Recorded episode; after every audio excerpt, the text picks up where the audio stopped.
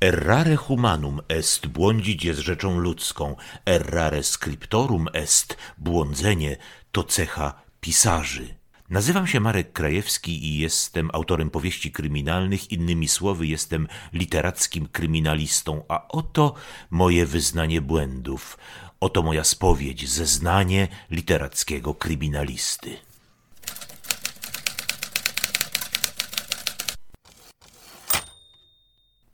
Dzień dobry Państwu. Dzisiaj zapraszam do wysłuchania rozmowy z moim literackim eksploratorem Mikołajem Kołyszką. Mikołaj Kołyszko jest absolwentem Uniwersytetu Jagiellońskiego, gdzie ukończył religioznawstwo. Kierunek studiów jest bardzo ważny w kontekście naszej współpracy. Po pierwsze, mój eksplorator bada i specjalizuje się w czymś, co najogólniej i najkrócej nazwałbym grozą. Jest to cały kompleks zagadnień kulturowych, horrory filmowe, literatura grozy. Tu Mikołaj Kołyszko szczególnie interesuje się Howardem Phillipsem Lovecraftem, któremu poświęcił jedną książkę i szereg publikacji. Y, do tego kompleksu zagadnień należą też tropy okultystyczne w kulturze, zabójstwa rytualne, spirytyzm, etc. Dodajmy tutaj jeszcze informację, szczególnie rozpalającą, jak sądzę, wyobraźnię, iż Mikołaj Kołyszko w młodości parał się ghost huntingiem, czyli badaniem miejsc nawiedzonych, w których straszy. W moich książkach od początku pojawiają się tajne sekty okultystyczne, a zatem nie mogłem sobie wymarzyć lepszego współpracownika. Po drugie, Mikołaj Kołyszko jako młody człowiek wierny metodzie naukowej charakterystycznej dla jego dziedziny świetnie porusza się w świecie bibliotecznych katalogów, w infosferze i w cyberprzestrzeni. Wszędzie tam wynajduje dla mnie, na zlecenie wydawnictwa Znak, zakamarkowe, często bardzo trudne do zdobycia informacje na tematy historyczne, Mówiąc krótko, bez Mikołaja Kołyszki szukałbym wiadomości na temat tła historycznego zdarzeń powieściowych tak długo, że na pewno nie mógłbym pisać dwóch książek rocznie. Dzień dobry Państwu. Moim gościem jest dzisiaj Mikołaj Kołyszko, mój eksplorator. Witam Cię serdecznie, Mikołaju. Witam Cię, Marku, i witam Twoich słuchaczy. Bardzo miło, że przyjąłeś zaproszenie do audycji o demonomachii, mhm. zwłaszcza, że jesteś człowiekiem, bez którego demonomachii po prostu by nie było. Nie dość, że y, eksplorowałeś, szukałeś informacji dla mnie i znalazłeś, znalazłeś bardzo wiele arcyciekawych y, wątków, to jeszcze na dodatek, jak sądzę, robiłeś to z pewną przyjemnością. Mylę się? Absolutnie się nie mylisz, e, bo zarówno tematyka, mm, wszelka tematyka religioznawcza jest moją pasją, a tematyka dotycząca mrocznych aspektów różnych, różnych form religijności, czyli na przykład okultyzmu, czy, czy, czy jakichś bardziej e, pesymistycznych elementów dotyczących kabały, czy połączenie demonologii judaistycznej właśnie z gematrią, kabałą, to są rzeczy, które mnie szalenie, e, zawsze szalenie interesowały i bardzo się cieszyłem, że mogę to wykorzystać w pracy dla Ciebie. Bardzo się cieszę. Wiem, że, wiem, że podczas swoich studiów religioznawczych miałeś wybór języka starożytnego, tak. a język, jak wiadomo, jest, to są wrota do kultury, czyli właściwie wybrałeś, wybrałeś język hebrajski, prawda, Dokładnie biblijny, tak. i wszedłeś w obszar kultury hebrajskiej. Zatem tutaj mamy w demonomachii oczywiście społeczeństwo żydowskie, tak. Mhm. co jest szczególnie Ci bliskie, ponieważ ten świat wszedłeś już dawno, będąc studentem, prawda? Oczywiście, że tak, natomiast tutaj e, mimo wszystko nie chciałbym z siebie robić jakiegoś niesamowitego specjalisty, bo tylko dodam, że starożytnego hebrajskiego uczyłem się dwa lata, E, no to w porównaniu z jakimiś ludźmi, którzy są z kultury judaistycznej, którzy uczą się tego języka mm, już od maleńkości, którzy chodzą do, do, do szkół religijnych, gdzie uczą się także aramejskiego, no to oczywiście moja wiedza jest bardzo znikoma w porównaniu z ich wiedzą, no ale oczywiście wydaje mi się, że powyżej średniej w Polsce ale... mam tą wiedzę na temat e, kabały, gematrii, czy, czy, czy właśnie hebrajskiego starożytnego. Z całą pewnością. Książka moja jest e, książką o demonach, e, o walce z demonami, walce z dybukami. Co ciekawe, nie jestem człowiekiem przesądnym, ale gdybym był, to bym zwrócił uwagę na to, że coś ci przeszkadzało przy szukaniu informacji, prawda? Zdecydowanie. Pojawiały się jakieś niezwykłe zbiegi okoliczności, które jakby chciały ci zakomunikować, nie rób tego, nie idź w tym kierunku. Było tak? Było tak zdecydowanie i to rzeczywiście było na poły upiorne, na poły zabawne, no bo z jednej strony, no też jestem człowiekiem, wydaje mi się, że racjonalnym e, i że pewnych rzeczy, e, że, że, że, że pewne rzeczy nie są w stanie mi przestraszyć, nawet pewne koincydencje, natomiast tutaj nagromadzenie tych koincydencji było znaczne. Mianowicie, w momencie, w którym miałem deadline dostarczenia Ci pierwszych materiałów, które mia miały Ci pomóc koncepcyjnie tą książkę e, stworzyć, to doszło do szeregu awarii. Najpierw e, mój komputer po prostu zastrajkował. E, w momencie, w którym mam komputer, miałem komputer, który działał na systemie Linux Ubuntu, i bardzo go ceniłem właśnie za niezawodność. Natomiast no stwierdziłem, no dobrze, no to on, on nie działa, no to muszę wykonać reinstalację, bo tam coś nie tak poszło z bibliotekami. Więc zrobiłem reinstalację i tutaj wysz, wyszło to, że jestem jednak humanistą, a nie informatykiem. Może w ten sposób powiem ponieważ zrobiłem tą instalację klikając dalej, dalej, dalej, nie wczytując się w co się pojawia, no i oczywiście skasowało mi zupełnie cały mój dysk twardy, gdzie były też wszystkie researchy dla Ciebie zrobione. Coś podobnego. Całe szczęście, część, już mam taki zwyczaj, że zapisuję, robię kopie na chmurach, ale tam nie było wszystkich kopii, więc do Ciebie zadzwoniłem i powiedziałem, Marku, przepraszam Cię, ale tutaj potrzebuję jeszcze trochę czasu, bo miałem taką i taką przygodę. Więc ten deadline został troszeczkę przesunięty, zresztą w tamtych czasach, w tamtym czasie był, bywał przesuwany e, na tym etapie. I coś mi, wcześniej mi nie, nie, nie przydarzało, szczerze mówiąc, tyle razy, tak. żeby cię prosić o przesunięcie. I w dniu, w którym już miałem wszystko przygotowane, zabezpieczone, zabezpieczone to na dodatkowym dysku twardym i w chmurze, e, to wysiadł, był, zrobiła się taka gigantyczna wichura, że po prostu uszkodziło sieć energetyczną w Krakowie. Mm -hmm. I na mhm. początku było tak, że no dobra, komputer, jeszcze laptop na chwilę działa, a za chwilę przestanie działać, to zdążyłem pewne rzeczy przenieść na chmurę i przerzuciłem się na tablet, do którego mogłem podłączyć klawiaturę. E, bo też taki jeszcze miałem, chociaż bez, nie, nie było tam możliwości pisania polskich znaków, ale się uparłem, nie, dobra, działamy. E, natomiast e, problematyczne się okazało to, że sieć energetyczna już nie działała, sieci telekomunikacyjne działały jeszcze z akumulatorów przez jakiś czas i one po chwili padły. Więc mogę Ci tylko jeszcze dać informację, że jest taki problem i że znowu muszę przesunąć ten deadline. Natomiast no, oczywiście siedziałem z tymi materiałami, co mogłem. I udało mi się domknąć to i wysłać. Wydaje mi się, że dość syty dokument mimo wszystko. Tak, tak, potężny dokument, e, księgi adresowe, mhm. skany rozmaitych stron bardzo ważnych dokumentów. Tak, czyli mówiąc krótko, to mhm. było tak, że po prostu wszystko ci przeszkadzało w osiągnięciu, dotrzymaniu słowa. Dokładnie tak. Nie mogłeś dotrzymać terminu, mhm. ponieważ pojawiały się rozmaite awarie, nieoczekiwane wichury, padały ci, padał ci sprzęt. Tak, wszystko po kolei. Otóż no, kto wie, czy siły demoniczne nie przeszkadzały ci w pracy. W każdym razie te siły, siły jeżeli, jeżeli jakiekolwiek siły tutaj się uaktywniały w trakcie naszej pracy, to być może one sprawiły, że ja nagle e, zrezygnowałem z mhm. Krakowa na rzecz Podgórza. Tak. To brzmi dość dziwnie, ale nasi czytelnicy, nasi słuchacze powinni wiedzieć, że Podgórze zostało do Krakowa przyłączone w roku 1915, o ile się nie mylę. Mhm. Wcześniej było osobnym miastem. Dlatego, mówimy, dlatego bardzo często będę mówił, uwaga, to jest taka językowa dygresja, w Podgórzu, a nie na Podgórzu. Dokładnie na tak. używamy w odniesieniu do dzielnic na przykład. Dokładnie tak. Czyli nie Kraków, lecz Podgórze. Jak to się stało? Dlaczego wybraliśmy to Podgórze? Wspaniałe zresztą, bardzo ciekawe. znaczy, tak Pamiętasz to? Oczywiście, że pamiętam. E, tam było kilka aspektów, dla których to wybraliśmy, natomiast był taki już moment, że ja bardzo chciałem Ci pokazać, pokazać to Podgórze, bo wiedziałem, że jak Ci je pokażę, znaczy, e, że jak Ci pokażę to Podgórze, że po prostu wybierzesz e, je na akcję mhm. swojej powieści. Mhm. pierwszą rzeczą, którą była taka czysto techniczna, to dlatego, że ponieważ dzieje się w środowisku małopolskich Żydów w dużej części ta powieść, E, to naturalnym wyborem był Kazimierz. Otóż to. Tak. Ale się okazało, że to nie był pomysł trafiony. Tak, z tego względu, że na Kazimierzu mieszkali, to była jednak dzielnica zamieszkiwana głównie przez Żydów, którzy niekoniecznie chcieli się integrować z, z Polakami. E, było oczywiście stronnictwo, które chciało się bardzo integrować, było bardzo propolonijne, postępowe, było takie, które się nie chciało, było takie, które było skłócone. E, taka mała dzielnica, jak Kazimierz, mieściła naprawdę niesamowitą ilość różnych stronnictw i różnych grup. Natomiast e, no, mimo wszystko to, że tam praktycznie nie było Polaków lub było ich bardzo niewielu, mm, no to trochę wykluczało ten Kazimierz. A Podgórze było dzielnic, znaczy było miastem de facto, w którym też e, ludność żydowska mieszkała, obok ludności katolickiej.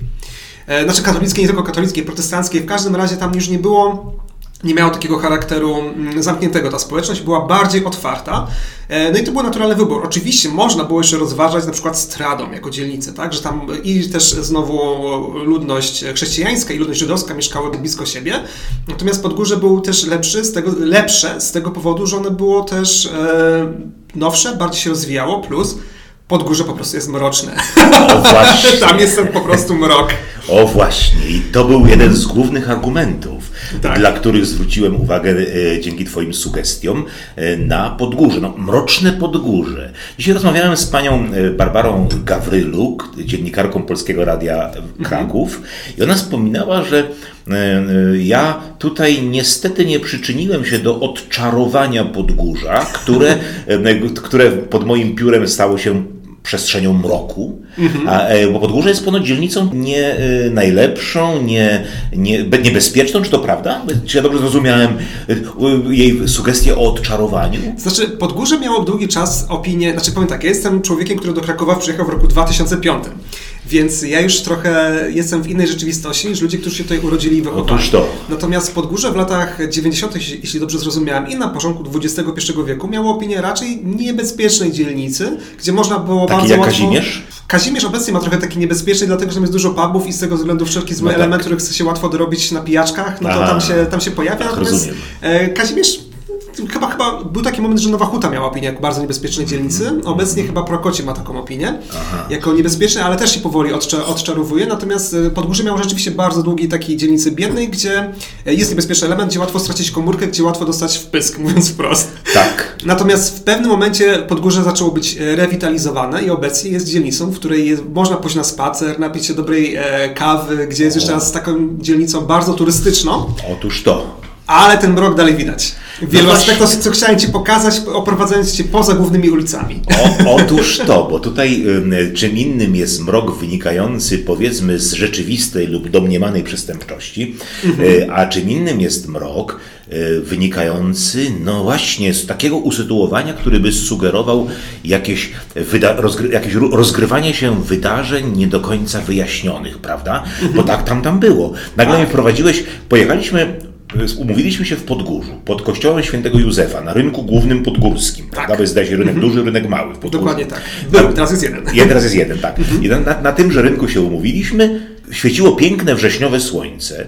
Chodzili, poszliśmy na spacer właściwie, bo to był spacer połączony z dokumentacją fotograficzną oczywiście i, i mówiłeś mi, gdzie mogłaby się rozgrywać taka czy inna scena mojej powieści, bo się znajomuje jeszcze się z planem tej powieści, prawda? Ale to Podgórze wydawało mi się wtedy no, po prostu pięknym, pięknym miejscem. Oto mamy park na górze, y, na, na wzgórzu Lasoty, prawda? Park Bednarskiego. Tak, przepiękny. Pięk, przepiękne. Oto widzimy wspaniałe wille. E, e, Widzimy też urocze prawda? Ale nam nie chodziło o to piękno, nam chodziło o mrok.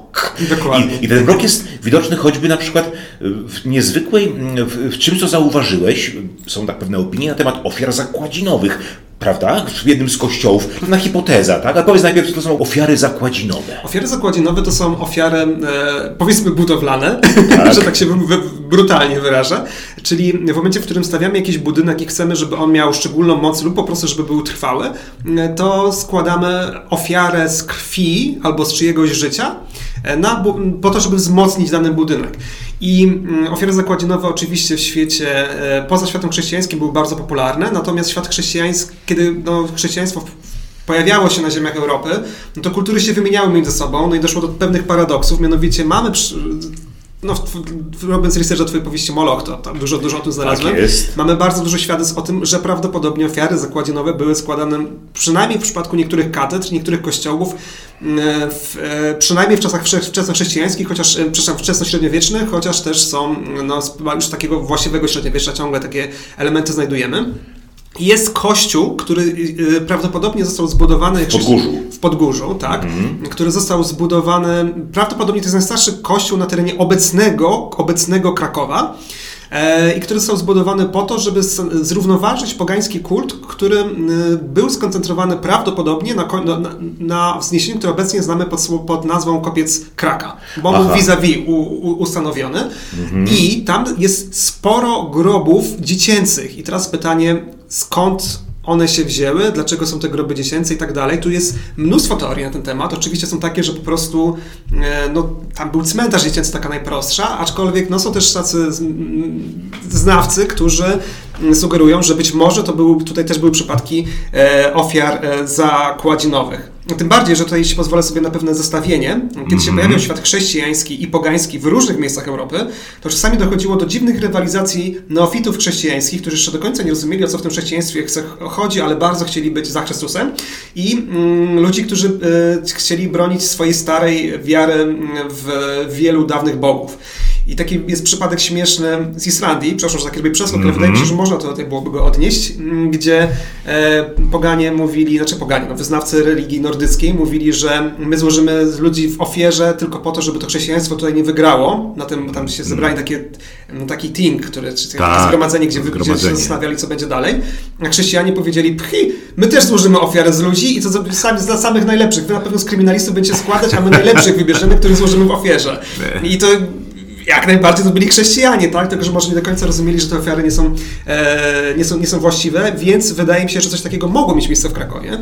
Plus oczywiście to mm, nie wiemy do końca, jakie były rytuały na kopcu Kraka. Ja uwielbiam mm. to miejsce, mi tam się świetnie wychodzi, tam czasami przychodziłem nawet medytować, to jest przepiękne miejsce. E, natomiast jako miejsce mm, kultu dawnych bogów mogło tam dochodzić do pewnych jakichś takich rzeczy krwawych, no być może, no, no bo ofiary zazwyczaj nie składano z warzyw, też składano, no ale kiedyś dość, no, ołtarze spływały krwią. No, ta, taka była charakterystyka. Czasami ludzi, czasami nie ludzi. E, plus e, też jeszcze na Podgórzu wieszano... E, o właśnie. Tak, właśnie. Miejsce wieszano, szubienic. Dokładnie tak. No, wieszano, wieszano po prostu ludzi, żeby nie wieszać ich bezpośrednio na terytorium Krakowa. E, to przynajmniej w wieku, jeśli dobrze pamiętam, 16 lub 17, albo i w 16 i 17, e, tam po prostu wieszano ludzi, między innymi chłopskiego powstania, to był chyba Kostki Napierskiego, tak się nazywał. W każdym razie tam wywieszono rozbójników, którzy, którzy, którzy to powstanie zrobili. E, I no z tego było znane, tak? Też to podgórze. Dodam jeszcze, że propos tego skojarzenia z szybienicami, to jeszcze tak, tak czasami śmieszne rzeczy, wręcz groteskowe, horror komediowe, może powiedziałbym, się pojawiały na podgórzu. Mianowicie podgórze szybciej niż Kraków było zelektryzowane zelektryfikowane. Tak, to jest to słowo. Tak, to jest to słowo. I pierwsze latarnie, które postawiono, przypominały szubienicy. I mieszkańcy byli tym e, zniesmaczeni już to, co, co, zrobiła Rada Miejska w Podgórzu, że Rada Miejska myślała, no super, elektryczność, rozświetlone ulice, elektry, elektrycznością, wszystko pięknie wygląda. E, chyba ta elektryczność była jeszcze produkowana przez elektrownię wodną, więc jeszcze czysta energia, byśmy dzisiaj powiedzieli. Tak. A tutaj okazuje się, że mieszkańcy bardzo niezadowoleni, bo co to za szubienice się pojawiły na ulicy? A to były latarnie. No tak. Czyli mamy tak, kopiec z Kraka, piękny za dnia, ponury mhm. nieco w nocy. E, groby dziecięce. Tak. Mały kościółek romański, o ile pamiętam, świętego mhm. Benedykta na wzgórzu. Tak, tak, tak. Mhm. Dalej mamy szubienice. Pod górzem związane są losy Twardowskiego. Tak, który alchemika. Dokładnie okultysty. tak. Dokładnie tak, która swoją drogą to, czy Twardowski jest fikcyjny, czy nie, to można dyskutować, natomiast no, dotarłem do takich źródeł, które mówią, że nie nazywał się Twardowski, tylko nazwisko miał bardziej niemieckie, które spolszczone brzmi, brzmi Twardowski, e, natomiast, że ta postać miała dokonywać swoich e, nekromanckich e, albo już wprost demonicznych rytuałów na kopcu Krakusa, że tam miało dojść do tego podpisania paktu z diabłem.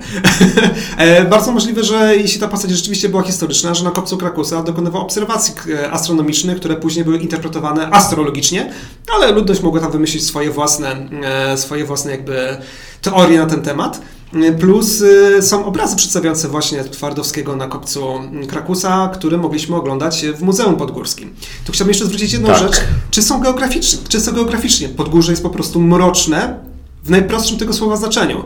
Mianowicie, kiedy zabrałem cię na spacer, to mimo, że był słoneczny dzień, to wchodzi, kiedy weszliśmy na wzgórze Lasoty, no to wchodziliśmy trochę w mroku. Przez to, to że tam są te wysokie wzgórza, no bo jednocześnie mamy tak, poziom Wisły na Podgórzu, który później nagle przechodzi w górę, jest dużo takich dolinek, które po prostu są, w których można byłoby się schować, w których można było dużo dziwnych rzeczy zrobić, które do dzisiaj nie są do końca zabudowane, e, to po prostu tworzy, że nawet w najjaśniejszy dzień znajdziemy miejsca, które po prostu będą definicyjnie mroczne. I tak tam właśnie było. Mhm. Pamiętam doskonale te takie krzemienne, wysokie ściany, kamieniołomów. Dokładnie. Tam, tam rzeczywiście słoneczny, piękny dzień, ale były takie momenty, że ciarki przychodziły po plecach, więc człowiek sobie wyobraził, że z takiej skały mógłby spaść. Tak. Zresztą jest taka, jest taka scena mojej powieści, powiedzmy, która nawiązuje do tej wysokości mhm. e, ogromnej.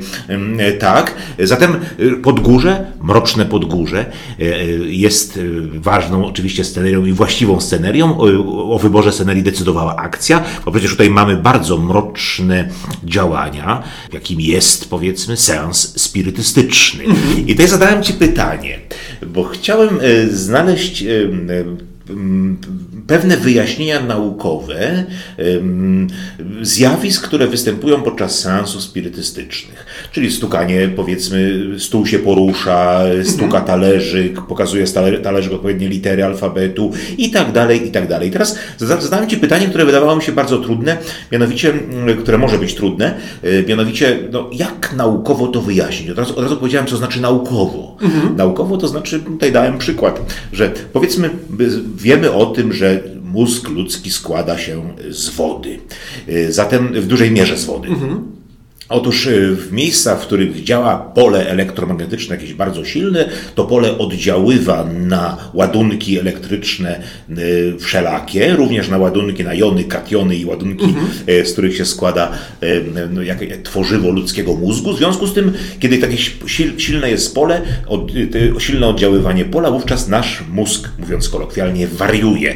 Możemy coś słyszeć, możemy coś, coś widzieć i tutaj, jeżeli przedstawimy komuś mhm. takie wyjaśnienie, to ktoś może powiedzieć, no faktycznie, nauka może wyjaśnić zjawiska spirytystyczne. Wiemy doskonale obaj, że to nie jest żadne wyjaśnienie. Mhm. Tym niemniej, e, tym niemniej prosiłem Cię o tego typu wyjaśnienia. No i oczywiście znalazłeś mi sporo, e, sporo takich prób powiedzmy, eksplikacji zdarzeń tak. wyjaśnionych. Znaczy, jeśli chodzi o tą elektryczną aktywność mózgu i oddziaływanie pola elektromagnetycznego, to jest taki, e, w sumie chyba ciągle żyje, tak mi się wydaje, e, badacz e, neurokognitywistyczny Michael Persinger, który właśnie w ten sposób tłumaczył zjawiska nadprzyrodzone. Znaczy, w sensie takie zjawiska, że się widzi duchy na przykład. Tutaj mam na myśli... A to jest ten od, od tego słynnego hełmu? Dokładnie tak. I z nim jest niestety taki problem, że z jednej strony ludzie którzy podawali się jego eksperymentom, to oni rzeczywiście bardzo często słyszeli rzeczy, których nie ma i widzieli rzeczy, których nie ma.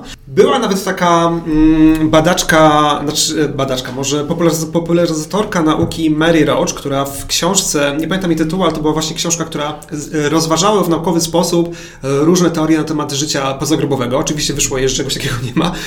Natomiast ona podała się temu eksperymentowi Michaela Persingera. Ona powiedziała, ja nie widziałem żadnych duchów, ale bardzo mi przeszkadzała karetka, która przejeżdżała gdzieś w oddali. nami.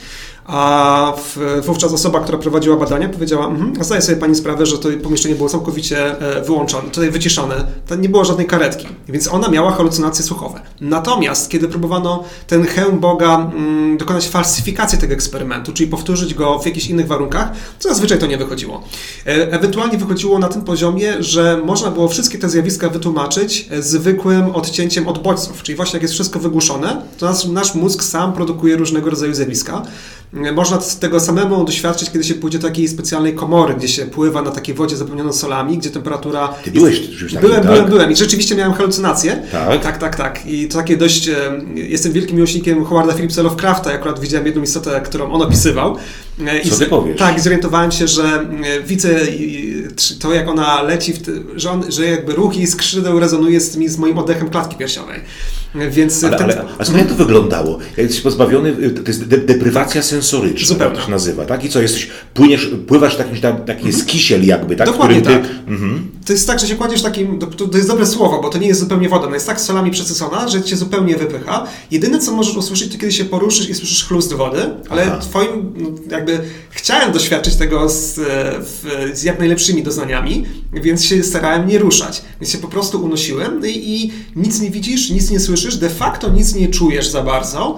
E, no i po jakimś czasie twój mózg jest tak zmęczony, że on sam zaczyna wymyślać, co zobaczysz. Bardzo ciekawe. Ale to, to, to jest jakiś, jak, jakiś, jak, jakiś punkt taki w Krakowie, gdzie można jest, korzystać? Jest, na Kazimierzu. Aha, e, Nie aha. wiem, czy ciągle jest, ale był. Natomiast e, moja żona na przykład, która jest chyba mniej wrażliwa na tego typu doznania, to ona nie miała żadnych takich e, wrażeń. Czyli Mhm. mi się udało coś takiego wywołać, o jej się nie, nie, nie, nie udało. Ona po prostu leżała i była sfrustrowana, że, są jakieś, że, że ta woda spowodowała jakąś reakcję ale- alergiczną. Ach, rozumiem. Więc e, zupełnie różne inne doznania mieliśmy. Tak. Czyli taki hełm Boga, hełm, hełm Ma- Michaela Persingera, prawda, byłby, pokazywałby, Mhm. że no, ludzki mózg tworzy obrazy, ludzki- ludzki mózg, mózg tworzy dźwięki i ponieważ cały ten entourage, powiedzmy, Mhm. jak, jak, jak oglądamy, oglądamy zdjęcia tych ludzi poddawanym, poddawanych y, doświadczeniom Persingera, to widzimy po prostu, że to jest wszystko też taki sztafaż naukowy. Są jakieś elektrody, jest gdzieś Mhm. Podłączony, tak. prawda?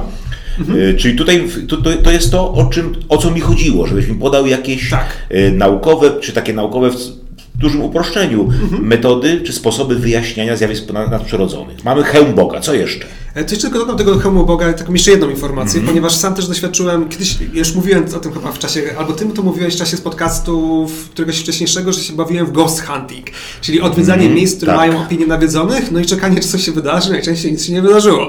E, Wykorzystałem to do paru innych eksperymentów społecznych, gdzie na przykład zasiewałem legendę miejską i patrzyłem, jak ona się rozchodzi i efekty były niesamowite. Jeśli jest dobrze skomponowana legenda miejska, ona po prostu chwyci. No ona była opisana w kilku książkach, nawet się później pojawiła w takich opracowaniach, e, więc było całkiem zabawnie. Ale pomijając jakby ten element, kiedy po raz pierwszy przybyłem na miejsce, które miało opinię mm, miejsca nawiedzonego, to był cmentarz e, żołnierzy rosyjskich e, z w I wojny światowej, później się okazało, że także z, z wojny polsko-bolszewickiej, aczkolwiek to jest takie trochę niewygodne, dlatego w opracowaniach polskich często tego nie ma, e, gdzie ludzie po prostu umierali jak muchy. E, i w tym miejscu, mm, jak przyjechałem tam za dnia, to pierwsze, co się, dzia- co się stało, kiedy przyjechaliśmy, to się włączył alarm w samochodzie. Wysiedliśmy, poszliśmy gdzieś każdy w swoją stronę. Trochę byliśmy rzeczywiście w takim dziwnym stanie umysłowym, co zrzuciłem na niskie ciśnienie. Eee, nawet moim e, z ludzi, znajomi, którzy przyjechali, to im się wydawało, że widzą jakiegoś czarnego psa, który biegnie. Później zobaczyliśmy, zob- zobaczyć, gdzie ten pies pobiegł i się okazało, że nie ma śladów na piasku, czyli to było przewidzenie, aczkolwiek wszyscy mieli to przewidzenie. E, No i teraz tak, jak się włączył alarm samochodowy, to być może, to było obok w linii wysokiego napięcia, być może tam też było te e, wyładowania jakieś elektromagnetyczne, które mogłyby tłumaczyć na przykład to ich przewidzenie, tak, z tym czarnym psem. Ja tam akurat tego nie widziałem. E, Więc trochę to kupuję, to doświadczenie ja bym chętnie, chętnie bym zobaczył jeszcze kilka falsyfikacji tego, tego, eksperymentu Persingera, bo być może w nim coś jest. Chociażby właśnie przez to, że sam doświadczyłem takich, że byłem w takim miejscu, które miało dziwną atmosferę i w którym się na przykład właśnie te alarmy same włączały, tak? To jest jakiś, to pole elektromagnetyczne mogłoby to teoretycznie wywoływać, chociaż nie jestem fizykiem i być może jakiś fizyk powie, co za głupoty ten kołyszko gada. tak. Ale drugie wytłumaczenie jest o wiele bardziej naukowe. To jest postać psychoakustyka chyba, znaczy wydaje mi się, że już nie żyjącego niestety. Vic Tandy. Dokładnie tak, Vic Tandy. I to jest postać, która była e, już naprawdę niesamowita, dlatego że on kiedyś pracował w jednej ze swoich pracowni i zobaczył uciekającą sprzątaczkę. I zatrzymał ją się pyta, co się stało? Ona powiedziała, że tam straszy w jakimś miejscu, bo się przedmioty same przesuwają. A on jako naukowiec stwierdził, no to pójdę zobaczyć, nie? co ona tam za głupoty gada. Postawił e, coś, co się rzeczywiście mogło turlać. To była chyba taka tuba od papieru, ale coś, coś co się mogło przesuwać w łatwy sposób. No i postawił w tym miejscu, gdzie, gdzie ona wskazywała, że coś jest nie tak i się okazało, że rzeczywiście rzeczy się ruszają same. Ale w, się ruszają w sposób taki, który można było stwierdzić, jest jakieś zjawisko fizyczne. Zaczął badać natężenie dźwięków na tych miejscach, okazało się, że infradźwięki e, przesuwają tam rzeczywiście przedmioty. On też w tym miejscu odczuwał niepokój i zaczął dalej to badać. I co się okazało? Że w miejscach, w których się pojawiają infradźwięki, których my nie słyszymy, to rzeczywiście przy odpowiednim natężeniu przedmioty mogą się poruszyć. To jest jedna rzecz. Druga rzecz, ludzie się czują niespokojni. W momencie infradźwięki, czyli dźwięki o, o bardzo niskiej... Dokładnie tak, bardzo niskiej, bardzo niskiej częstotliwości, tak jak na przykład się słonie komunikują ze Ach, sobą w rozumiem. infradźwiękach. A przerwałem ci, więc może, mo- ludzie się czują niespokojnie, na tym skończyłeś. Tak, że się czują niespokojnie i w. Wiktanti postawił taką e, tezę, która oczywiście jest jeszcze w jakiś sposób do, do, do, do, do obronienia, już nie przez niego niestety, że człowiek jak ewoluował, to ewoluował w warunkach, kiedy musiał się bać różnych drapieżników i wiemy, że na przykład wielkie kotowate e, wydają infradźwięki tuż przed atakiem. Więc człowiek może tego już w tym momencie nie jest świadomie w stanie słyszeć, ale w jakiś sposób w stanie odbierać, że w tym momencie musisz, musi ci adrenalina podskoczyć i musisz się zorientować, co Bo się atakuje dzieje. cię lew. No na przykład albo tygrys szablozębny, bo one były najbardziej niebezpieczne. E, I do tego przy między 18 a 20 Hz, jeśli dobrze pamiętam, e, przy odpowiednim natężeniu gałka ludzkiego oka potrafi zadrgać, co sprawia, że wydaje nam się, że kątem oka coś widzimy. A kiedy do tego, kiedy nastąpi skok adrenalinowy, to ten, który występuje na przykład w kontakcie właśnie z takimi infradźwiękami, to naturalnie krew odpływa nam e, z powierzchni skóry do naszych mięśni. E, znaczy tam się gromadzi, tam nie jestem biologiem, natomiast wiem, że, że ten mechanizm pozwala e, jakby odżywić mocniej mięśnie, kosztem tam troszeczkę chwilowo, chwilowo naczyń, kosztem naczyń włosowatych, jeśli dobrze pamiętam. I co to sprawia? Że my odczuwamy, że nam się nagle robi zimno, co może sprawiać wrażenie, że jakieś zimno przechodzi koło nas, a to jest typowe doświadczenie, które zgłaszali ludzie w, e, w miejscach powiedzmy rzekomo nawiedzonych. Więc wytłumaczenie Vika Tandiego wydaje mi się o wiele, znaczy nie tylko mi, wydaje się o wiele pełniejsze.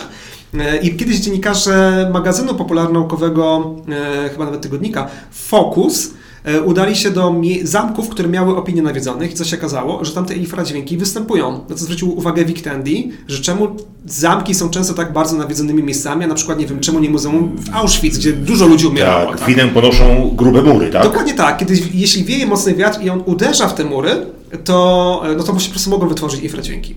I sprawdzili, nie pamiętam już, który, który zamek sprawdzili, ale ten, który odwiedzili, to oczywiście znaleźli miejsce, które ponoć było najbardziej, najwięcej zjawisk niewytłumaczonych było w danym miejscu. się okazało, że tam te infradźwięki się pojawiają. Tak. Więc Vic Tandy pod tym względem jest rewelacyjny. Oczywiście wytłumaczenie zjawisk e, tam różnych, e, tego jak się rozwijają te zjawiska nadprzyrodzone, legendy można o tych zjawiskach nadprzyrodzonych, e, no to, to jest kolejne zjawisko, są kolejne tematy do opracowania już trochę przez psychologów społecznych i socjologów. Tak. Fascynujący temat. I to mogą tłumaczyć, że one nabierają pewnych konstruktów kulturowych. Mm -hmm. Tak? No, tak. ale to jest jedno z naukowych wytłumaczeń. Natomiast tutaj poszliśmy chyba, jeśli dobrze pamiętam, w tą stronę, znaczy ty poszedłeś oczywiście, Marku, w stronę wytłumaczenia elektromagnetycznego, tym bardziej, że w tamtych czasach e, zaczęły się pojawiać pierwsze badania świadczące o, o aktywności elektrycznej mózgu. Tak, mhm. tak. Tutaj bardzo były te, te, naukowe hipotezy potrzebne, naukowe hipotezy, które byłyby dobrze osadzone w realiach nauki ówczesnej, ponieważ w mojej powieści występuje taka postać profesora psychologii, filozofii, ale psycho, przede wszystkim psychologa, profesor, fikcyjna postać, profesor Manfred Auerbach, który stara się przekonać mojego bohatera do tego, że y, duchy nie istnieją, y, ale to nie byłoby tej powieści, gdyby to była powieść, e, gdyby, gdybyśmy tylko starali się naukowo wyjaśnić e, zjawiska, których doświadcza mój bohater. Bo przecież ta powieść to jest powieść grozy, a zatem elementy ponadnaturalne, niesamowite się muszą pojawić. No i mhm. oczywiście tutaj, jak strona tytułowa sama mówi, pojawiają się, pojawia się motyw dybuków, mhm. czyli duchów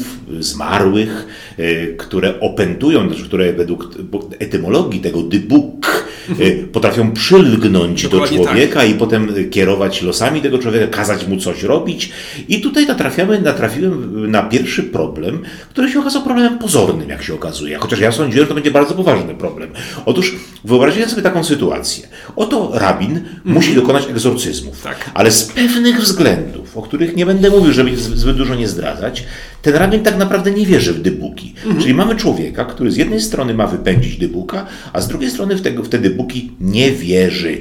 W związku z tym pojawiło się moje pytanie do ciebie. Jak to jest możliwe? Czy może taki rabin, czy mógłby taki rabin istnieć, w którym byłaby tak fundamentalna sprzeczność. Czy on mhm. traktował te, te, te egzorcyzmy jako co? Jako po prostu jakąś niewinną zabawę, czy też nie? I się okazało, że udało mi się, że, że mój pomysł ten tak.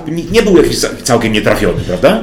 Absolutnie nie był nietrafiony, bo e, to nie są takie zupełnie rzadkie w ogóle zjawiska. Że już pomijając nawet zjawisko samego judaizmu, że społeczność jakaś wierzy w pewne rzeczy i domaga się od osoby, która pełni jakąś funkcję duchową, do tego, żeby ona wykonała pewne rytuały, e, no to ta osoba często jest do tego zmuszana. I to występuje także w kościele katolickim, jeśli mówimy o osobach opętanych. Natomiast jeśli chodzi o środowisko mm, judaistyczne, no to mm, wiara w dybuki była najsilniejsza w ogóle wśród hasydów. E, I Znalazłem e, też, e, już nie pamiętam nazwisk niestety, tutaj będę mówić, e, przepraszam za, za, brak precyzji, natomiast, że nawet wśród tych rabinów hasyckich, bardzo znanych rabinów hasyckich współczesnych, okazuje się, że są tacy, którzy w te dybuki zdają się do końca nie wierzyć, że mówią, że jak ktoś ma takie objawy, jakby do niego dybuk przygnął, to najpierw trzeba się skontaktować z psychiatrą i specjalistą i ewentualnie później wrócić, co świadczy o tym, że nie do końca ta wiara tam występuje.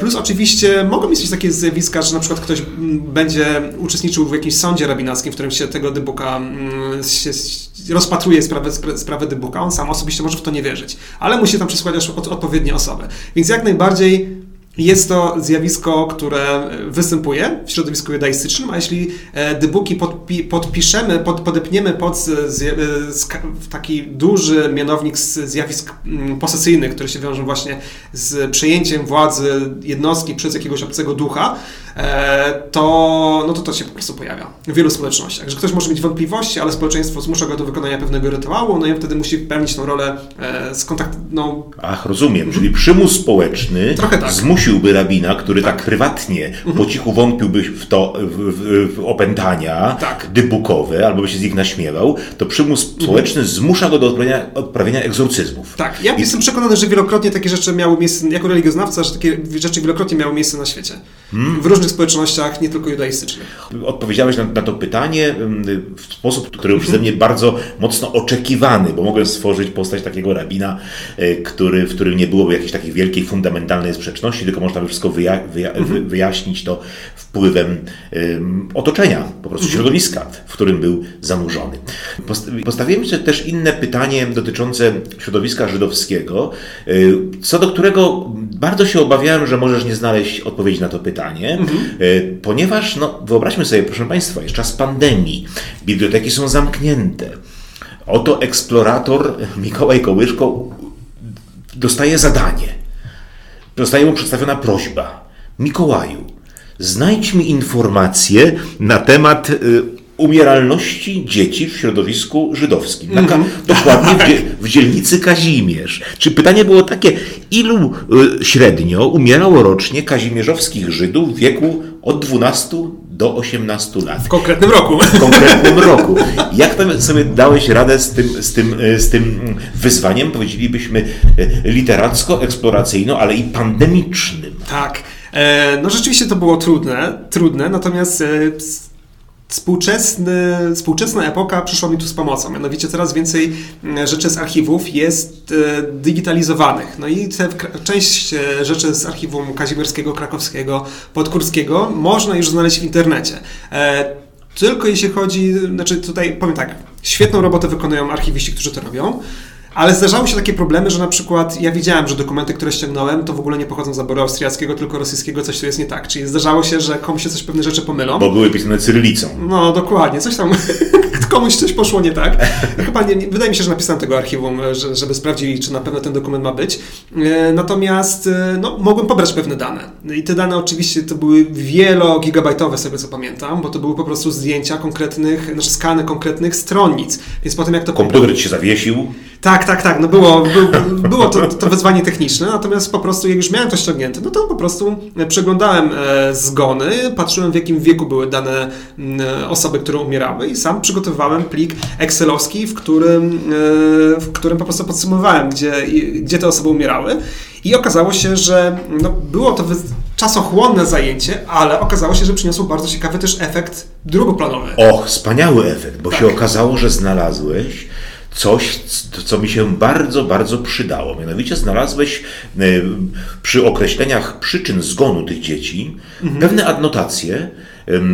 To jedno lub dwukrotnie była adnotacja psychosis. Tak, jako przyczyna śmierci. Przyczyna śmierci. Psychosis, czyli psychoza, przetłumaczylibyśmy to. Tak. Jaka psychoza mogła być przyczyną śmierci? Jak, co to było? I tutaj zasięgnąłeś informacji, e, e, konsultacje. E, z, z, z, doktor, z doktor neurologii z Gdańska, Aneta Bielec, świetna i polecam tą specjalistkę. No proszę. która. Mm, znaczy, zapytajmy w ogóle, co o tym myśleć, no bo teraz tak, jeśli ktoś umiera z powodu psychozy, to najczęściej popełnia samobójstwo, e, albo skacze z okna, albo próbuje kogoś zaatakować i wówczas zostaje zabity, no ale to przyczyną śmierci przecież nie jest psychoza. Przyczyną śmierci jest na przykład niewydolność krężeniowa oddechowa, przyczyną śmierci jest wykrwawienie, e, rany narządów, czy coś takiego. I to była jedna z rzeczy, którą oczywiście można byłoby wytłumaczyć, że tam ktoś popełnił samobójstwo, ale nie chciano tego w dokumentach zapisać, żeby to było samobójstwo, więc wrzucono psychozis. E, jako, jako, jako, jako informację. Aczkolwiek mm, Aneta zwróciła mi jeszcze uwagę na to, czy, zapytała mnie, czy są gdzieś jeszcze w okolicy tego, mm, te, w tamtych czasach, które, które badałem, też osoby, które umierały na przykład na jakieś choroby neurologiczne. I okazało się, że są, więc prawdopodobnie była jakaś, yy, infekcja, która atakowała mózg, i która w, w, paru przypadkach, bo to było parę przypadków, to nie była duża liczba, tam były dwie, trzy, ale w, jednak w, blisk, w bliskiej odległości od siebie, e, która mogła wywołać na przykład zapalenie mózgu, co mogło dawać objawy psychotyczne i z tego względu został zapytany, zapytany psychozis. Sam bym na to nie wpadł. To już potrzebowałem lekarza, który mógłby mi coś takiego podpowiedzieć. Mm, Więc albo samobójstwo, które, które po prostu starano się ukryć innym hasłem, e, albo tak naprawdę choroba neurologiczna, która, no, która wywołała obłęd, a w i także wywoła po prostu śmierć z innych rzeczy, jak na przykład no, zakażenie mózgu, tak? Plus oczywiście jeszcze była jedna teoria, którą gdzieś e, rozważałem, mianowicie jedna dziewczynka, prawdopodobnie ofiara gwałtu, tak mi się wydaje, e, umarła na syfilis i syfilis także mógł e, zostać, no bo syfilis też atakuje układ nerwowy. Tak, I czasami oczywiście. ludzie popadają w obłędy, nie mając takich prostych wrzodów syfilicznych, że w tym miejscu, gdzie się pojawia infekcja, to się oczywiście pojawia, ale nie mają tych objawów skórnych silnych, ale mają silne objawy neurologiczne i w roku 1900 nie wiedziano, że ta choroba neurologiczna jest spowodowana syfilisem, a takie wiem, że takie przypadki były, bo znalazłem wprost napisane, że ktoś umierał na syfilis, więc ta choroba neurologiczna mogła być też ewentualnie syfilisem, więc ta osoba mogła być objawem, znaczy no po prostu mogła być ofiarą gwałtu. Oczywiście, infectio syfilitica, tak. było takie pojęcie przecież mhm. Fryderyk Nietzsche, który umarł w no, obłędzie, dokładnie. prawda? To, tak. to, to była poważna dyskusja, ale, ale ta dyskusja e, raczej się przychyla na tę stronę, że Fryderyk Nietzsche był chory na syfilis, mhm. Bo jeden z lekarzy stwierdził, że jego zachowanie, zachowania irracjonalne, zachowania jego w szpitalu psychiatrycznym, no dość takie ponure, choćby to wmazanie własnymi odchodami szyb no. pokoju, w którym sali, w której, w której mieszkał, w której przebywał, jest syfilitische Andenkung. Mhm. Andekung, takie było, takie było określenie w karcie w karcie lekarskiej choroby Fryderyka Niczego. Słuchaj, ty, ty, dałeś sobie doskonale radę, eksplorując archiwa żydowskie, ale mój bohater, Stefan Zborski, nie dałby sobie chyba rady, bo nagle się okazało, ku naszemu zdumieniu i twojemu i mojemu, że nie istniało, mimo że istniała bardzo duża społeczność żydowska w Podgórzu, tak. nie było tam archiwum podgórskiego, mhm. archiwum żydowskiego, żydowskie społeczności. Nie natrafiłem na takie. Było albo, w, albo w Kazimierzu, mhm. czy na Kazimierzu, bo była dzielnicą Krakowa, albo też zupełnie w dziwnej jakiejś małej miejscowości, która jest częścią jakby dzielnicą Wieliczki. Dokładnie. Brzmi to Krasno nazywa się, tak, prawda, tak, tak. ta miejscowość. Też to jest prostuje jeszcze, że Kazimierz wówczas był częścią Krakowa, więc możliwe, że też w magistracie, że, że nie, znaczy w magistracie, no w archiwum magistratu, które obecnie jest chyba na ulicy Grodzkiej, tam mogłoby ewentualnie być e, to, co dotyczyło Kazimierza, no ale to pod, do Podgórza to nie pasowało.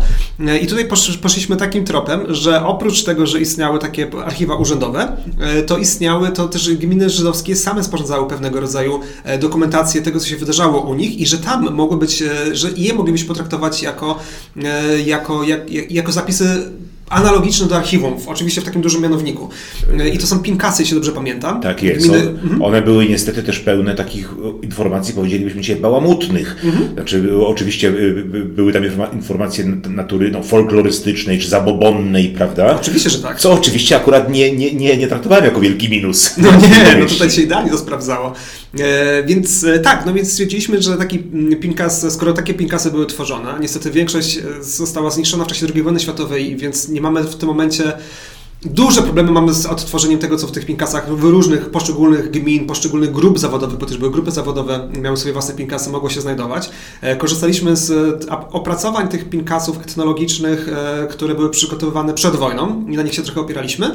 No i założyliśmy, że po prostu w gminie Klasno taki pinkas mógł istnieć. Dużo poszukiwań e, i, i co, co ciekawe, znalazłeś informacje, które okazały się niezwykle przydatne, jak na przykład ta informacja o psychosis, mhm. o dziwnej chorobie, na którą zapadali młodzi ludzie, mhm. czy ona miała syfilityczne podłoże, w jednym wypadku na pewno miała, czy też zupełnie jakieś inne, mhm. czy, był to, czy był to rodzaj depresji, mniejsza o to, z całą pewnością było mi to e, niezwykle e, przydatne i można powiedzieć, że w tym momencie sprzyjał mi Bóg pisarzy. O ile taki Bóg istnieje, Bożek powiedzmy pisarzy, to sprzyjał mi w tym momencie, ale nie tylko w tym momencie mi sprzyjał. Bo na przykład, y, kiedy szukałeś dla mnie odpowiedniego miejsca, to miała być synagoga. Mhm. Synagoga e, w Podgórzu, e, której coś tam się e, działo, w której nastąpiły jakieś tam manifestacje, nie uprzedzajmy faktów, zbyt mhm. dużo nie mówmy.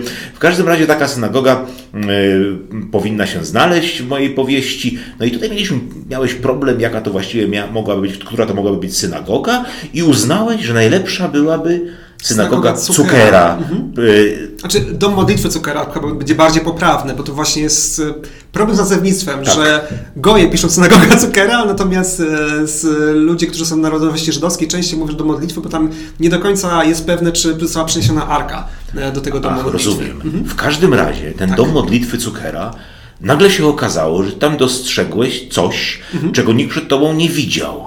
Tak. Mianowicie, no, co to było? Hamsa, Hamsa, Hamsa, Hamsa albo ręka dokładnie. Miriam. Ręka Miriam, Hamsa, ewentualnie w, w, kulturze islamskiej ręka Fatimy. Otóż to. Tak, e, to, to było bardzo ciekawe, dlatego że tego nikt rzeczywiście nie napisał w opracowaniu, ale patrzę na, na zdjęcie tej e, synagogi, poszedłem też ją zobaczyć i no, widzę, że ustawienie tych okien de facto przypomina hamsę, że okna, które są troszeczkę bez sensu zrobione, przypominają oko. Bo czym jest hamsa, może tak powiedzmy? To jest amulet, który chroni przed e, złym okiem, między innymi, czyli po prostu przed złymi siłami. E, jest to dłoń, która w, w środku tej dłoni znajduje się oko. I bardzo często w Izraelu można zobaczyć, też w krajach muzułmańskich, właśnie jako ręka Fatimy.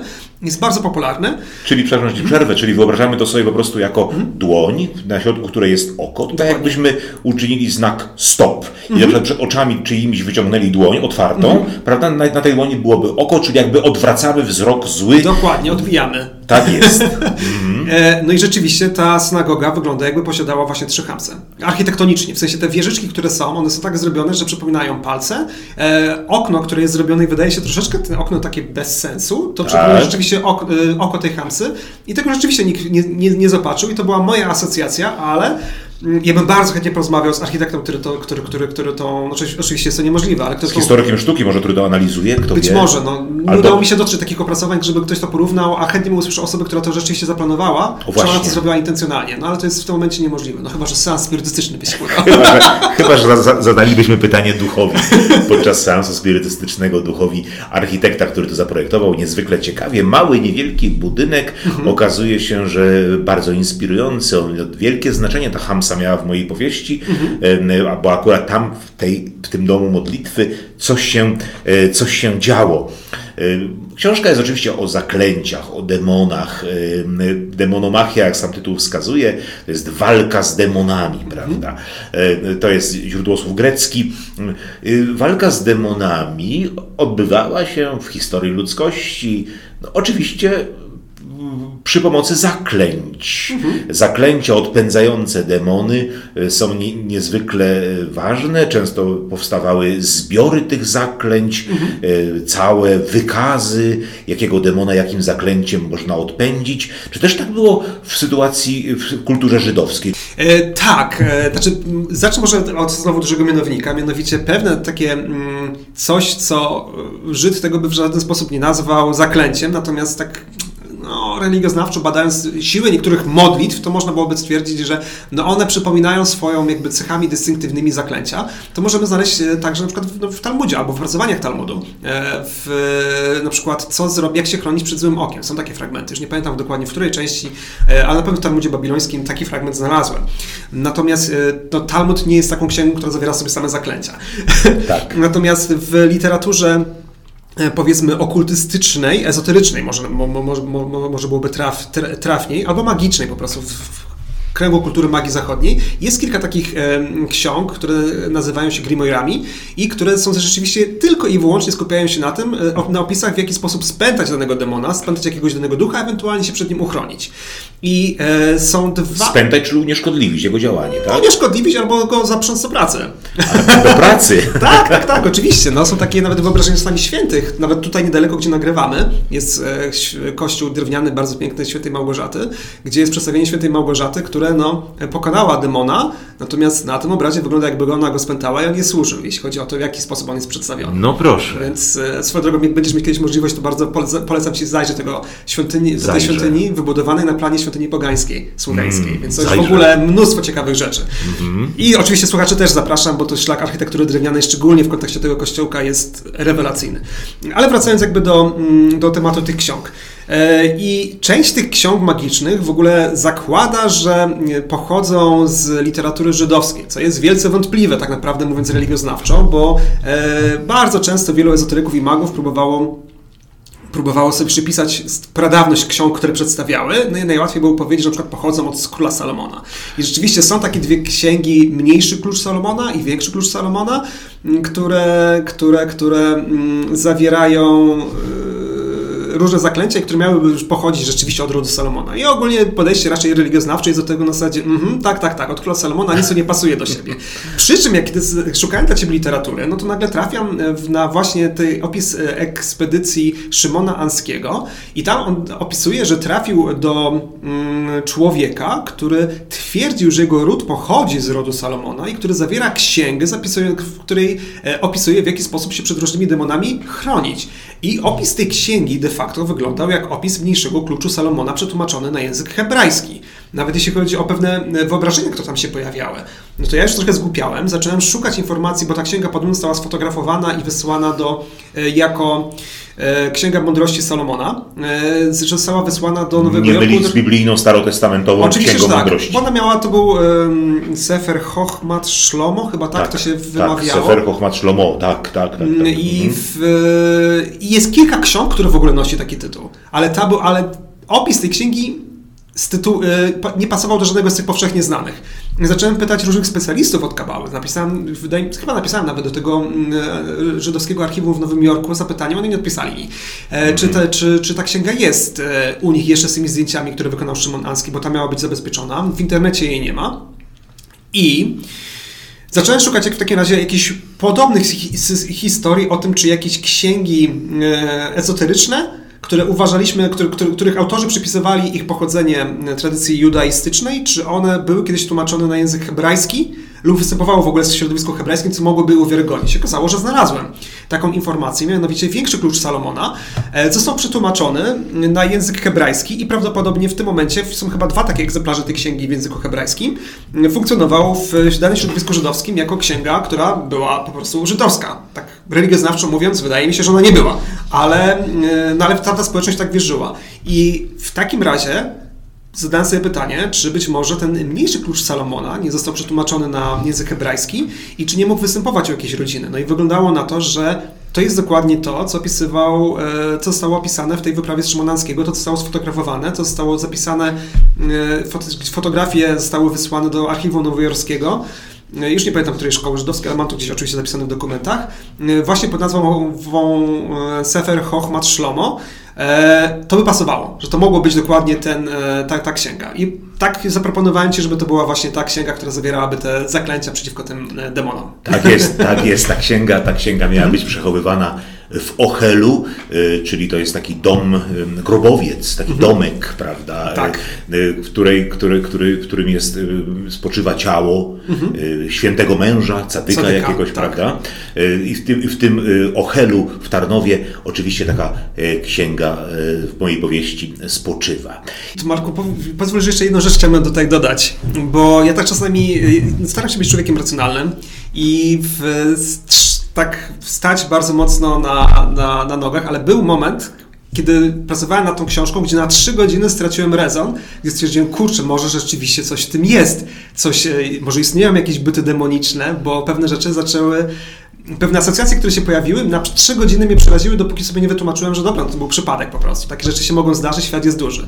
A mianowicie nie zdradzając zbyt dużo z Twojej powieści, oczywiście pokazuj mi ręką, jak mam za dużo nie mówić, ale mm, pojawia się tam koncepcja pewnej istoty demonicznej, którą można zapisać za pomocą hebrajskich liter L, L, T. A tak.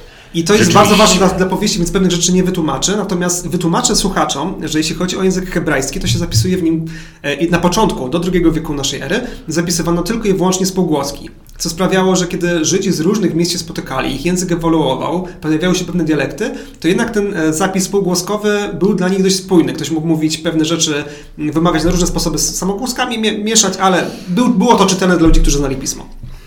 I z tego względu ten zapis półgłoskowy był niesamowicie e, ważny. Czyli jak było zapisane LLT i inne słowo było zapisane LLT, to uważano, że tam jest jakaś, jakieś połączenie między tymi słowami, jest jakaś, e, kryje się za nimi jakaś e, moc z tym, z tym połączeniem. E, I oczywiście istnieje w demonologii, e, też nie będę za dużo zgadzać, ale w demonologii i hebrajskiej, i chrześcijańskiej, bo to przeszło, istnieje demon, który się zapisuje właśnie w ten, ten sposób LLT. E, on nie jest zazwyczaj związany z, z, z dybukami, natomiast w pewnego dnia napisała do mnie pani Małgorzata, czyli twoja żona, tak. polecając pewien serial na Netflixie, który, świadczy, który dotyczy pewnego mm, samobójstwa rytualnego. E, żebym obejrzał koniecznie ten dokument. No ja obejrzałem i potem jak obejrzałem go w sumie w jeden dzień, on nawet nie był jakoś super dobrze wykonany, ale pod kontek w kontekście wykonania pracy dla ciebie, to oglądałem go z coraz szerszymi oczami. Dlaczego? Dlatego, że zjawisko pętania dybukowego jest charakterystyczne dla kultury judaistycznej. Ono się raczej nie pojawia w innych kulturach, mm, że, że na przykład ktoś zmarł, opętuje kogoś żywego. Zdarza się, ale to jest jednak charakterystyczne dla kultury judaistycznej. To, że ten dybuk, czyli osoba, która opętuje, zmarła, opętuje osobę żywą, ma jeszcze taki charakter, który można by powiedzieć demoniczny, to jest też takie trochę triki, bo jakby w opowieściach, e, jak się zapytasz osobę Hasyda, czym jest dybuk, to on ten aspekt tego, że ta człowiek opętana przez dybuka będzie się zachowywać. Analogicznie jak osoba opętana w kulturze chrześcijańskiej, on raczej o tym, tego, w ten sposób ci tego nie przedstawi, ale jak poszukamy e, zapisów z walki z dybukami, które na przykład też dla Ciebie znalazłem, to to się okazuje, że te podobieństwa są w zachowywaniu takiej osoby, która w kulturze chrześcijańskiej byśmy uznali, że ona jest opętana przez demona, w kulturze judaistycznej przez dybuka, a tak naprawdę z psychopatologicznego punktu widzenia to byśmy pewnie stwierdzili, że to jest jakiś rodzaj schizofrenii paranoidalnej z objawami wytwórczymi. Tak. Natomiast... I ten film uświadomił Ci, że dybuki nie tylko występują w kulturze judaistycznej. Tak! I to było... Y, ten dokument mówił o y, opętaniu dybukowym w rodzinie, która nie zostało do końca wprost powiedziane, ale wygląda to, że to była rodzina sikhijska w Indiach, e, gdzie ten dybuk namówił rodzinę, znaczy dybuk, czyli de facto osoba prawdopodobnie chora psychicznie, która twierdziła, że ma kontakt ze zmarłym członkiem rodziny, namówił całą rodzinę do popełnienia samobójstwa, z którego duch miał uratować, oczywiście nie uratował. E, I to jeszcze, że w innej kulturze pojawiło się opętanie dybukowe, to można powiedzieć, no ciekawe zjawisko, ale ta osoba zmarła, gdybyśmy zapisali alfabetem hebrajskim, to dokładnie byśmy zapisali jako LLT. Tak jest. I to po prostu sprawiło, że na trzy godziny pomyślałem, o kurde, co to się w ogóle dzieje. Tak. E, dodam jeszcze, że e, kiedy chcę czasami stworzyć jakąś na przykład, nie wiem, fabułę do gry, e, czy, czy, czy, czy, czy e, czasami nawet po prostu mm, zgłębiając różne religie religioznawczo, to ja zawieszam niewiarę swoją racjonalną po to, żeby lepiej zanalizować i wejść w ten świat, w którym, w którym myślą ludzie, będąc wierzący w daną koncepcję ezoteryczną, czy daną religię. Czyli po prostu na pewien czas wierzę i później staram się oczywiście z tego wychodzić i to analizować. E, I tutaj na, oglądając ten dokument też na chwilę w to wszedłem, ale potrzebowałem trzech godzin, żeby z tego wyjść, bo sobie myślałem, no kurczę, ale jakie jest prawdopodobieństwo, że akurat te, będzie opętanie demoniczne w kulturze sikhijskiej, że ja to zobaczę i że ten e, duch, który będzie nawiedzać tą rodzinę sikhijską, będzie miał do, dokładnie w sposób hebrajski ten, jest tak samo ten, imię jak twój demon z twojej książki. Tak, ten sam rdzeń spółgłoskowy. Tak. Trzy litery, trzy spółgłoski LLT, który tak. dodajmy w mojej książce był czymś wymyślonym. Oprócz tego, bo, tak. bo mamy, możemy zdradzić to imię Lilith. Dokładnie. Prawda? Tak. No ale, ale, ale w mojej książce występuje jeszcze inny demon, o, którego Dokładnie imię tak. jest rozpięte na tym schemacie spółgłoskowym, na tym Dokładnie rdzeniu tak. spółgłoskowym. Połączone z tym pytaniem debukowym, więc e, no, to był taki, oczywiście teraz, jak już się przespałem z tym problemem, to stwierdziłem, no nie, no oczywiście, że mogło wystąpić taki zbieg okoliczności, ale no to wydarzenie i to wydarzenie, jakby wszystko padało z tym moim komputerem i tak dalej, i tak dalej, to były takie momenty, kiedy no na chwilę się przestraszyłem. Kiedy na chwilę, na chwilę można było podejrzewać, że ingerują w twoją pracę siły demoniczne. Tak. No ale oczywiście, tak jak mówię, no teraz w to nie wierzę, ale przyznaję, że miałem chwilę słabości. Jak Państwo widzą, bardzo wiele wątków niezwykłych, wątków ponadnaturalnych, jednocześnie wątków etnograficznych, kulturowych, demonologicznych jest e, w tej mojej książce Demonomachia. Ich by nie było, gdyby nie wydatna pomoc, e, życzliwa pomoc mojego eksploratora Mikołaja Kołyszki, który był e, gościem naszej dzisiejszej audycji bez którego tej powieści by nie było. Dziękuję Państwu za uwagę, dziękuję Ci Mikołaju za wystąpienie w mojej audycji. Również dziękuję i pozdrawiam serdecznie swoich słuchaczy.